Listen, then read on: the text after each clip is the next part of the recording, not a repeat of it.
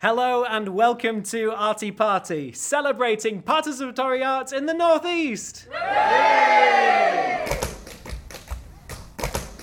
My name's Jay Sykes and welcome to our party. We are a weekly program, podcast, and radio show uh, sharing the work of artists and creatives living and working in the Northeast. Whether grassroots, emerging, or established, everyone is invited. Tonight, in partnership with Sunderland Culture, we are recording in front of a live audience at Mackie's Corner. I would love to thank Sunderland Culture for your support. It's because of you that this evening is possible. I'd also, before we begin, like to thank for taking their time to be with us today the right worshipful Mayor and Mayoress of Sunderland, Councillors David and Diane Snowden. Thank you so much. For the past year, this building, Mackie's Corner, has been used as a space for artists and creatives to exhibit their work. Uh, You might recognize it as the old Sweet Home Alabama building, as it's been for many years, and soon it's going to be redeveloped into another commercial property.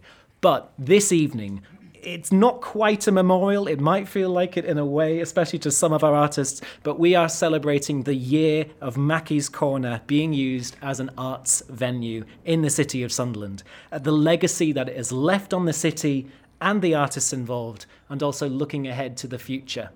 Barry West, please introduce yourself as an artist.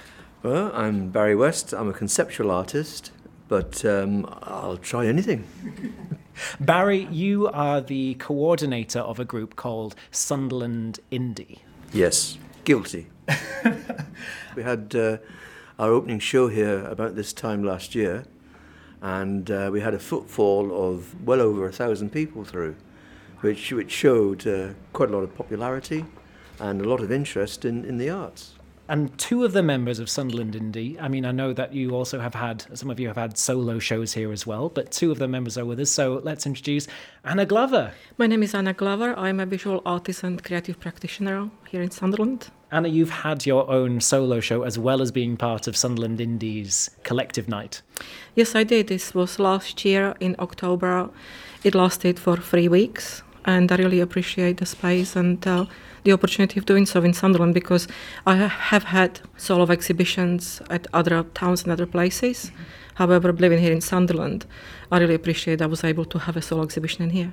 Fantastic. And our third live guest with us tonight is Kath Price. Hello, Jay. Please introduce yourself as an artist. Well, I'm Kath Price and I'm a textile artist.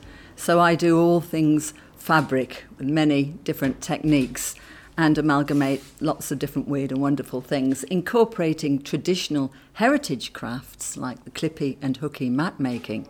But also, I'll use lots of Indian saris in my work, and so it's a real mixture. And I also, like Barry and Anna, was here last September for my first show in Sunderland, although I have actually shown my work in other places, particularly in South Shields.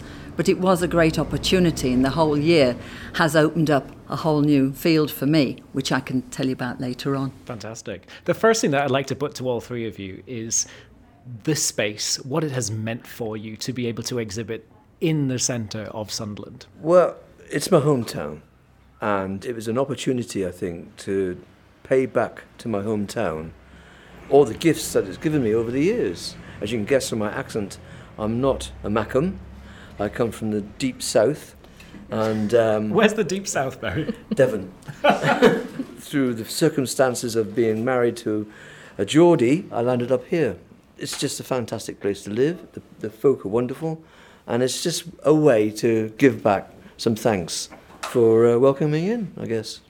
It's a, use, it's a very useful tool right in the middle of the town. I mean, this is what the town needs, is a, a hot spot for arts to liven it up. Do you feel like there is a hot spot in Sunderland for arts? There used to be, but it's moved north of the river. Hmm, where to? to the glass centre. Putting back, I guess, the, the arts into the into the town centre is, is, is what we're trying to do, and it's very very important for a city of this size with the creative output of the artists in this town to have something in the town centre. But it's not easy to do. It's not easy to do. I think it's been important for artists to be able to meet together. That's what Mackie's Corner has personally done for me because I've been very isolated. I didn't take up my career as a textile artist until later on in life, about 24 years ago. But I'd had another career entirely in academia. I've been used to teaching. I've been teaching in Sunderland since 1977. And like Barry, it is putting something back into the town to show how you've developed as a person over all these years. It's very significant. I've been quite isolated working away on my own, meeting a whole range of artists in other spheres of art and all ages. I think it's a resurrection, you know? It's a wonderful thing. It is also kind of really fruitful because when you are working as an artist in your studio, as Kath said, you know, when you are yourself isolated or even with other people in different studios, you don't have a kind of possibility to show your work. Being at Mackie's Corner, it just shows you how many commercial units there are available in Sunderland actually which are free and empty and how well they can be used by artists to just show their work. Not necessarily just create solo exhibitions, but to see and experiment with your work because often, as I said, when you are in your studio, you don't show your work, you don't talk to people, you don't know what you're capable of, and also you don't know how people actually react to your work. So this way, people come, they will be talking to you about this. You can again not necessarily just meet other artists, but also other people about, and you will have that connection, and you will have the discussion and the discourse about what is actually going on in art world, which often you don't have a possibility to do so. It does give you other opportunities to exhibit elsewhere. That's what Mackie's Corner has done over this entire year, because I've been working at the Frederick Street Gallery both in Frederick Street and in the new venture in the Bridges. Mm. And that's a whole new world. Mm. There's lots and lots of different things going on there. You can go and set up in the window with your easel and paint on a Sunday there for, if you want to. It's an opportunity for other artists to engage there as well. It's a good way forward to use the empty shops in this way. I think it's a very enlightened attitude, and I think we need to think about our city centres, the land use for our city centres, and how they need to change to respond to changing economic conditions. And also, the commercial galleries, majority of time, they only show artists which are well established or which come from different countries or somebody who is at that point in contemporary art. While if you are an artist in Sunderland or in a small city, there is often you don't have a, that foot in to be able to get into commercial gallery. So it's just nice for your own kind of self-esteem and development. It's, it's, kind of, it's kind of true in a way, but I think a commercial gallery is concerned with making money out of art, and a situation like this is good because you can experiment, you can put it on the wall and get a reaction from other people mm-hmm. apart from yourself. If your work, art works, you'll be told. If it fails, you'll also be told. You don't need to sort of like put yourself out there and worry about whether the work is successful or not because you're going to lose a sale. And this is, this is one of the key things about using a place like Mackie's Corner is that you don't have to play the capitalist game of doing what the market says or doing what the consumer wants. You, you can choose to do what you want. You can, you can take risks, do anything you want, really. Throw it against the wall and see if it sticks. If it sticks, the public will tell you. If it falls off, then you've learnt. Kath, it looked like you wanted to say something to Barry. I'm thinking about that. Yes, I don't really care what anyone thinks about my work. I'm not looking for accolades. I'm happy to explore it for myself. And I'm not looking, I have to say, I'm not looking to sell it. Mm-hmm. But if commissions do come my way, that's a whole new ball game, and therefore showing a wide range of the different textile techniques I do. What I have next in the next room at Mackie's Corner here is something that would never sell in a million years because it's far too strong and very much about the plight of children in the Yemen. And it's something I felt I needed to tell and express my feelings and emotions about that. And it's done in such a way that it's quite personal to me because I've used my 92 year old father's army blanket as a background, dated 1943. And he owned it when he was in the Middle East at that time. The personal connection with my work, I don't expect other people t- to have that. But it may well resonate with Oh. them. It definitely resonated with me. You That- put it up for me, didn't you? I did. But I mean, it's something that very much unites both Kath and Barry's work as well, especially, is that there's something, in my opinion, very political about your work. It's commenting on. A social comment. Yeah, it Yeah, is. yeah. So Kath's work, what you may be going on to mention is that it also, not just the, the war blanket, but also attached to it are children's clothing. ripped garments, baby grows, little dresses, and they are they are ripped not by me actually, but by a student of mine who brought them in, having taken out the heart of them to make a patchwork quilt for a niece. And what I was left with was the debris, which I was asked if I wanted to use snippets of fabric, as I always do. I never refuse anything. Great recycler with the work that I do. But when I saw them arranged in a certain way, and I'd obtained the blanket from my father, who lives in Gloucestershire, and Barry had spoken from the Sunderland Indie. Well, we were actually part of the group All We Are Saying, Artists for Peace. The Yemen came up in conversation, and I got to think about how they could be depicted on this blanket. And they are not sewn on, they are attached with vintage nappy pins because they are not permanent. And one aspect of my work is this concept of impermanence. It doesn't have to be here for a hundred years, and it certainly has to be changed with time. It was a very moving piece. And then Barry, the first time that we met, again, another piece with a big social commentary attached to it, was when you were creating your Tower of Babel piece, the, Ah. the gold coated guns that were stacked together. I, I wonder, as artists, is the fact that there's a space here that's accessible where you're able to curate your own shows, does that feed into your work? It certainly helps, doesn't it? To have a to have a, a place that doesn't rely on having to uh, sell your work and get a commission in order to exist. If you can hang on the walls freely, well, that's our job, isn't it? Is to communicate, and sometimes what we have to communicate is pretty serious stuff. Global peace, a 1960s peace nick here. You ne- it never leaves you. The world was in a terrible state when all we are saying started seven or eight years ago, and we've been showing biennially s- since then, and it's still in a terrible state.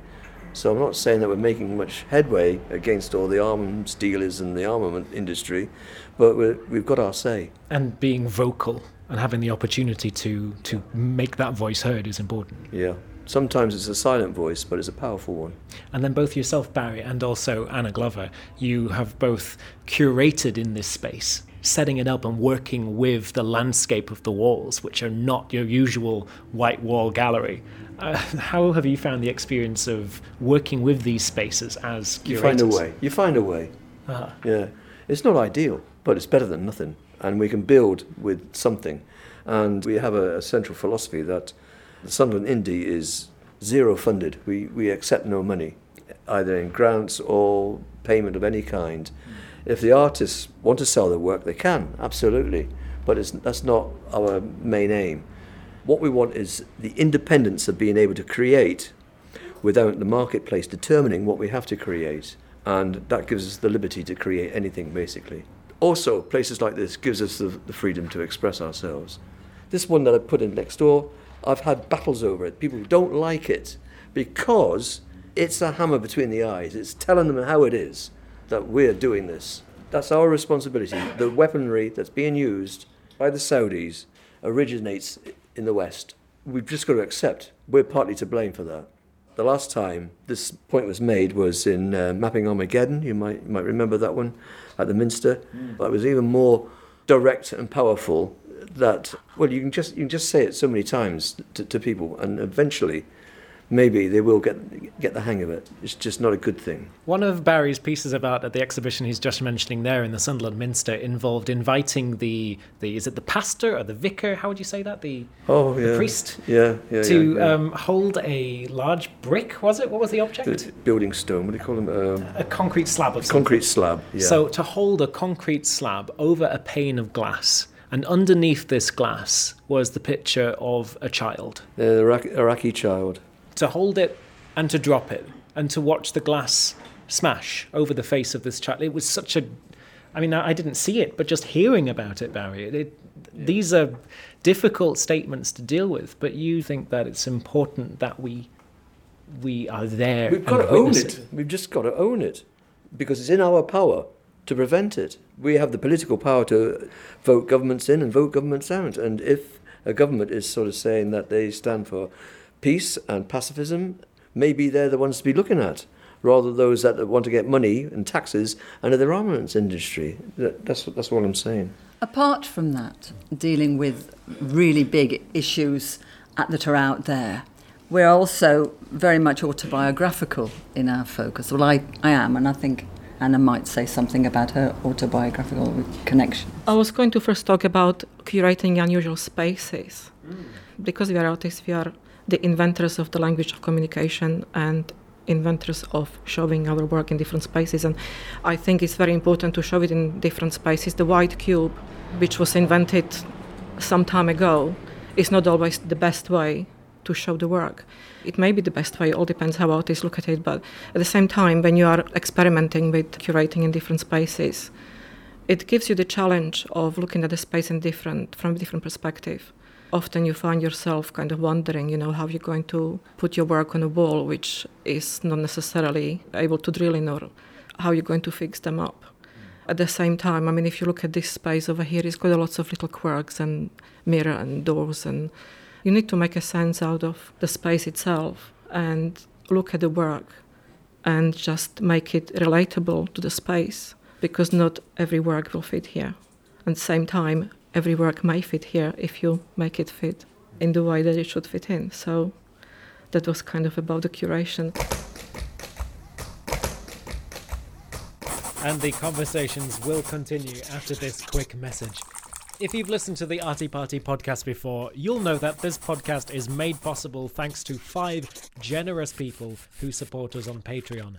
Between them, we are able to cover the cost of our podcast feed. As ever, a big thank you to Tel Irby, Joe Howell, Nikki Core, Stephanie Smith, and Laura Willis. More information about all five of our Patreon backers is available at artyparty.com. That's arty with a Y, party with an I, yi.com. And now, back to our conversations recorded at Mackie's Corner with textile artist and tutor Kath Price, conceptual artist Barry West, and sharing about the influences behind her own practice, visual artist Anna Glover. Talking about autobiography, I also came to art in my later life. I've only been kind of really in arts over the last about 13 years. Prior to that, I was also partially teacher and had my science degree prior to that. So there was lots of other things going on, including being mum of four. When I came to art, it kind of was ignited by my father's passion. My father used to do oil paintings and he taught me calligraphy when I was very little, and he was very creative. Any material. I remember when we had a carnival at school, and him making me costumes out of out of cardboards, and they were fantastic. Sometimes I was opening a book, and he would decorate it, and he would paint it, and he would put a poem in there, and it was just something what I will never forget. And thi- this is kind of thing which ignited my passion. Apart from that, I come from Czechoslovakia. We always had a arts and crafts kind of in our blood, brought up with embroidery and making different types of mats, recycling, reusing. You wouldn't throw anything away. You would use it to make something else. And if you wouldn't use it for make something else, you would trade it for something else. And when I came to this country, I was really taken back by how much things were just throwaway in a black sacks on the streets, how many things been given to charities or just literally just gone in a bin. Majority of my work is actually made out of rubbish and things that have been given. Because I don't see it as rubbish, I see it as different kind of material, new type of material. Because everything is made out of something. So when you take that something into the elemental, if you look at it elementally, you will actually see it as a material, something that can be again reused or renovated. Especially with throwaways, it had a past life, so why not bring that life back again to future and make something beautiful out of it? When I was looking at my solo exhibition here, I called it Žena, which was actually, it's a Slovak word for woman. What was that again? Žena? Žena. Žena. It's a Slovak word for woman. Reason, one of the reasons for that was because my paintings, which are majority before the exhibition I did, were in gold and silver. So they were described kind of as something which is luscious and expensive and something like a jewelry. And I thought this will bring me into perhaps looking into my past, where my ideas and my motivation really come from.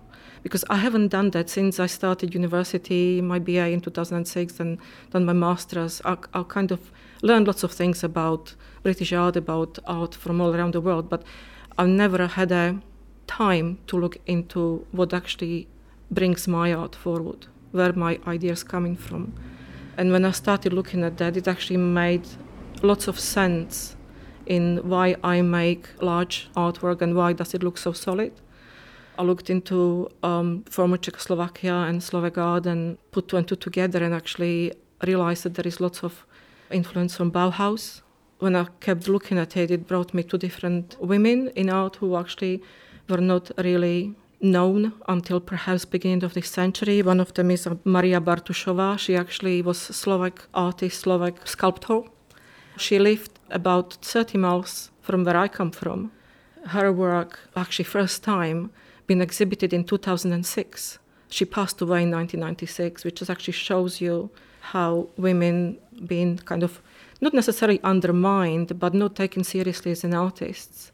However, then I come across something which was exhibition from 1929 in Brno in Czech Republic called Civilized Woman and how the original beginning of Czechoslovakia actually was looking at, at women as very serious contender. And it was an exhibition of quite a few women, and they contained everything from visual artists, from designer, from textile work, from architect. And between them, they actually created very serious exhibition which was known all around Europe. But then after Second World War, again, certain things again disappeared, and women, I suppose, were not so in the foreground as they starting to be.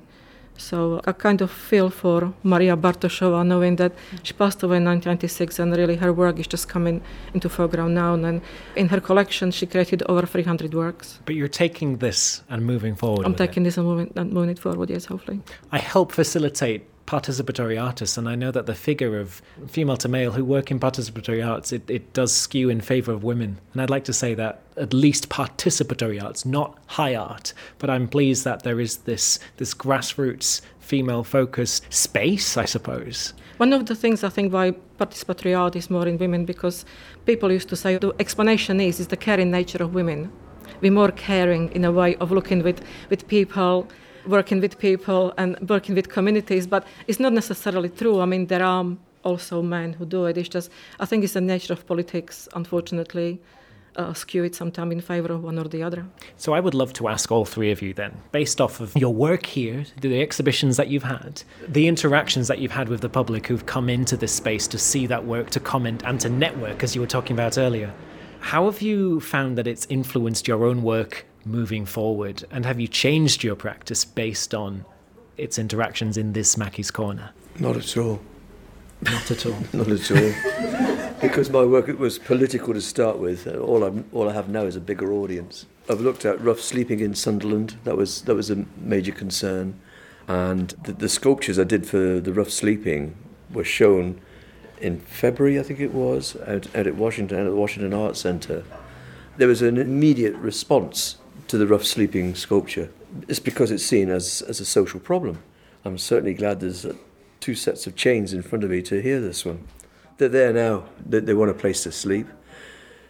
The problem is that the hostels that we provide haven't got enough beds or there are not enough hostels. We have to sort them somehow. We have to do something. Hey, I never miss a chance. To never, miss a, never miss a trick. Sorry, go ahead, Kath. I was humbled to be able to produce the political work independently of Barry, but on the same theme, which I probably would not have even considered if I hadn't been in Mackie's corner to be able to experiment in that way and suspend, you know, seven foot blanket from the beam. My focus over the last few years has been more autobiographical. and to do with women, as I've had a strong feminist influence in the way I work for most of my life, or at least since 1970. I also applaud the designer Laura Ashley from the designs that she brought out on her kitchen sink in 1954 through to the 1970s and 80s when I was a homemaker and buying the little bits of offcuts and scraps from her shops, making do and mend in my home, to thinking about the kind of artwork I might do to celebrate her and to incorporate other materials all those tablecloths that end up in charity shops that have been beautifully hand embroidered by generations of women for their bottom drawers, and the younger generation had never heard of a bottom drawer. But that's another story. To make work that applauds and celebrates the hidden women who produced all of those things and more and also to make statements about my own life. And I produced a path, a Laura Ashley path, starting on the 1st of January 2018, going right through to the 31st of December 2018. I wasn't working every day, but that path was shown with my other Laura Ashley pieces that have been applauding the humble apron. And all of those were shown this year, I'm not going to say it's my last, let's be optimistic, my first solo show here. Those aspects will continue to mould me and those around me, I hope, as I continue my quest to show these skills and share my skills with other people so that they will also take on board the value of slow stitch. It is a philosophy, it is important for everybody's health to do most things slowly, including stitching. Somebody once said that every artwork is a political artwork because it's always in reaction to something or as an answer or as a mirror to something. So it doesn't matter if it is geopolitical or if it is cultural or if it is ecological. Every artwork you look at is a reaction from or for something. So when you're talking about political art. I mean, I have done some angry political art prior to now. I think I kind of toned it down a little bit because I wanted to feel a bit better about myself and not only in response to political things that's happening lately because I think it would hurt me pretty badly. I'm quite a soft person in that respect. So I need to protect myself. And I think the way how I protect myself is by making my art. I'm pleased to hear that. I am.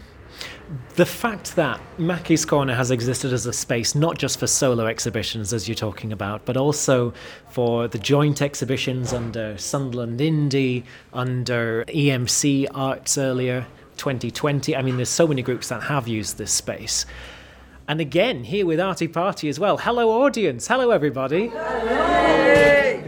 I love that Mackie's Corner has been in the city of Sunderland to provide a space for people to get together. As you were talking about earlier, Barry, it's about the, the networking opportunities that it provides for people, the visibility that we can give to artists in Sunderland to have a space available for them.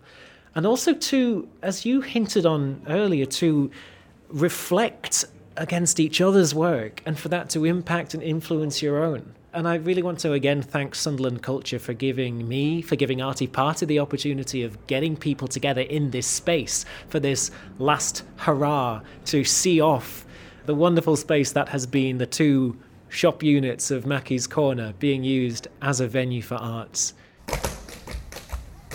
Over to you. What should Arty Party be covering next? And what can we do differently as a podcast? I would love for you to get in touch. On Twitter, we are at Arty Party, and our website is artyparty.com. Both are Arty with a Y, Party with an I. Why I? Please let us know how we could improve the podcast. And if you are an artist or a creative living or working in the Northeast and you'd like to make an appearance on the show, well, let's make that possible.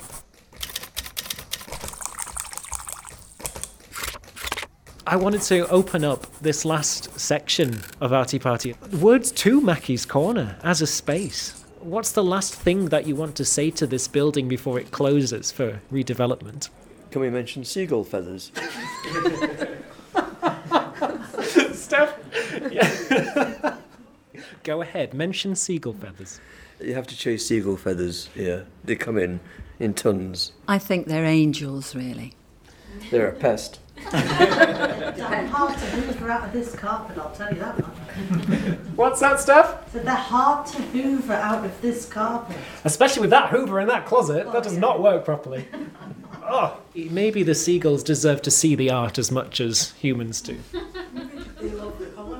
I'm struck by the warmth and I'm struck by the good heartedness of both the people who make the work and the people who've come to see it. Thank you, Kath. I think it's bringing the history back again alive because it's supposed to be a very old building with lots of historical connotations of Sunderland. I think it gave it an opportunity to become a little bit more colourful for a, for a year and bring in people which possibly otherwise wouldn't even come to this place. Thank you, Anna. Where's, where's The magic of editing. No one's going to Posy Jowett, please, Posy, your question. Okay, so I was really interested, Catherine, what you had to say about you were making work that you felt like you wouldn't otherwise have been able to make apart from having this space available to you. And Anna, you talked about everything being made up of elements. And I suppose I wondered what you guys thought about this space being an integral element in the work. Like, how does it feed in to the work? How does it become part of the things that you make in, your, in terms of your thinking about producing it and then in displaying and curating? For me, this place has to been given us as it is. It's kind of similar to my work, really, taking something which is almost discarded and make it into something beautiful. The other one is more like a white cube. Mm. However, this one is really quirky space. And it had a lots of different things when we came in, which we had to move about or kind of position in such a way that it would work different types of exhibitions. Because every time exhibition's been here is every single panel been positioned in a different way. So I think it's when you take in this kind of old, disused building with funny flooring and we had to often adjust under under the boards with piece of paper or piece of card or, or a newspaper or something. It actually makes you feel more human. It's not just a white cube where you have to be precise and perfect. It actually makes makes you feel more homely and easy to work with. And at the same time, it does give you the problem of positioning the work because the walls are very fitting and friendly. So, with that kind of challenge in mind, you do have to use your creativity to your best. But that makes it kind of more homely and more friendly and not so precious. Kath? That's the point. Not so precious. I think I've intimated I'm not particularly precious about my textile pieces. And it's very gratifying to know that a hammer and nail would do wonders. You know, no measuring, screwing things to the wall, having little brass plat. For us, hammer it on. Nails. Let's have an apron going in that direction. Let's have another apron going in that direction. So you could be quite free. And that's what I think. I've, uh, I, I think that's the fun. Mm. I, I Well, because you're allowed to respond to the nature of the space, aren't you? So it, It your can. work has to fit in this. It It, can- can't feel like a fish out of water in here. No, it, well, it would possibly in other places, but mm. this could go higgledy piggledy and people could respond. And the response to aprons was quite amazing. Everyone had their favourite, and it sometimes resonated with their family mm. and the aprons worn by family members. It's personal. Clothing is a bit of heritage we tend to forget. I'm a bit upset that the textile gallery has been closed in Sunderland Museum and Winter Gardens, and now the only place you can see textiles and clothing in display, which we all wear, goes at all the ages, is at the Bowes Museum. So for me personally, there's a lot more work to be done. There is a group called Threads. We meet monthly in the museum and Winter Gardens, and we share our skills with anyone who cares to come along. So it's still going on. I was wondering so you get to use this space for a little while, right? It's really this meanwhile use of space. So if you had the opportunity, would you like to stay longer or would you actually find it more interesting to move in different spaces in the city? Or if you can dream, would you want the whole building and, and have spaces to work here as well? I, I'm just very interested in there is a nice opportunity for you to use a space for a short while. But like would it be of interest to do it longer or different if the possibility was there? Do you have any, any influence? Is it, could, you, could you pull a few strings for us? We, we, we would really like it. I think as an experiment, it was a fantastic experiment. People enjoyed it. At the same time, I think what we need to keep it experimental and perhaps use every year a different building. It gives you different challenge and also it moves art into different part of the Sunderland. Not always people will be passing through here. So if you take it to elsewhere, there will be different audience. People will come from different places. And perhaps after maybe two or three years, people start getting used to having art in a city. Do you know, I radically disagree with you there. I think, I think you need one place in the middle of the city where people will know that there's going to be art and culture and creativity on tap, no matter what time of the year it is.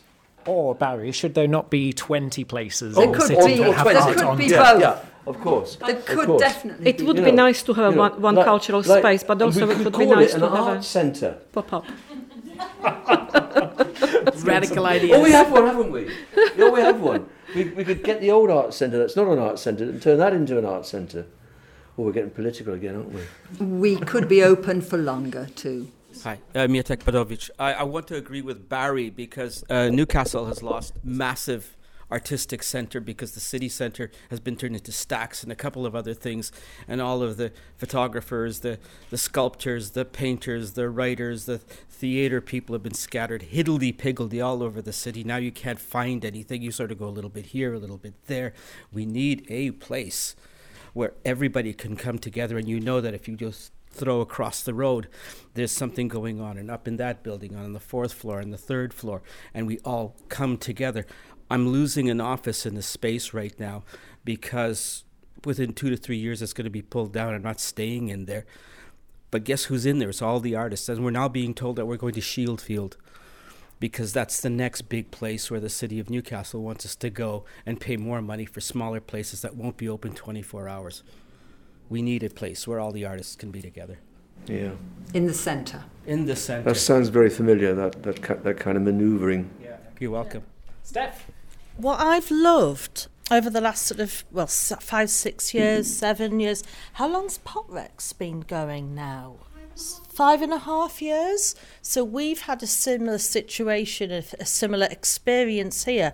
Pop Recs were allowed to use what was the old tourist information shop on Fawcett Street, and that was meant to be a very temporary situation. We had the same situation here. There were a couple of exhibitions at the back end of summer 2018. We were given it back end of August, September. We were initially told by Barry, when Barry was told by the building owners, we're going to have 10 people in for a week, we've got a one day turnaround, we're going to have another 10 people in for another week. Right, get on it. And we got in, we stayed for two and a half weeks, then we had a quick changeover. That exhibition was on then another three or so weeks, and then we were given it for longer. So Anne got the opportunity to have a solo exhibition here, and it just kept getting extended and extended and extended. And while there was a will and people finding a way, and Barry being such a, a brilliant communicator, people kept popping up out of the woodwork and saying, I'm an artist too, or I haven't exhibited in ages. And the whole thing's kept rolling, and it's been over a year now. And I know we've been told we've got to get out, but from what I've heard, they're like, well, you've got to be out next week. Actually, it's been delayed a bit, so can you make use for the next fortnight? And they're happy to have us. So I totally agree with the idea of a permanent space, 100%. Dest I ever disagree with Barry, my mentor. But the idea of also having the pop up spaces and local people going, hang on, wasn't this a sweet shop? What are you all doing in here? And having that unexpected pop up experience in an unfamiliar, non art white cube. It's good for the people, it's good for the artists. and the I don't know who's been involved other than the building owners, but everyone's just been so generous, and it's it's it's extended and extended and extended. So we might be here in three years' time if they don't get planning permission and the plumbers are late. So see you next year. Thank you very much indeed.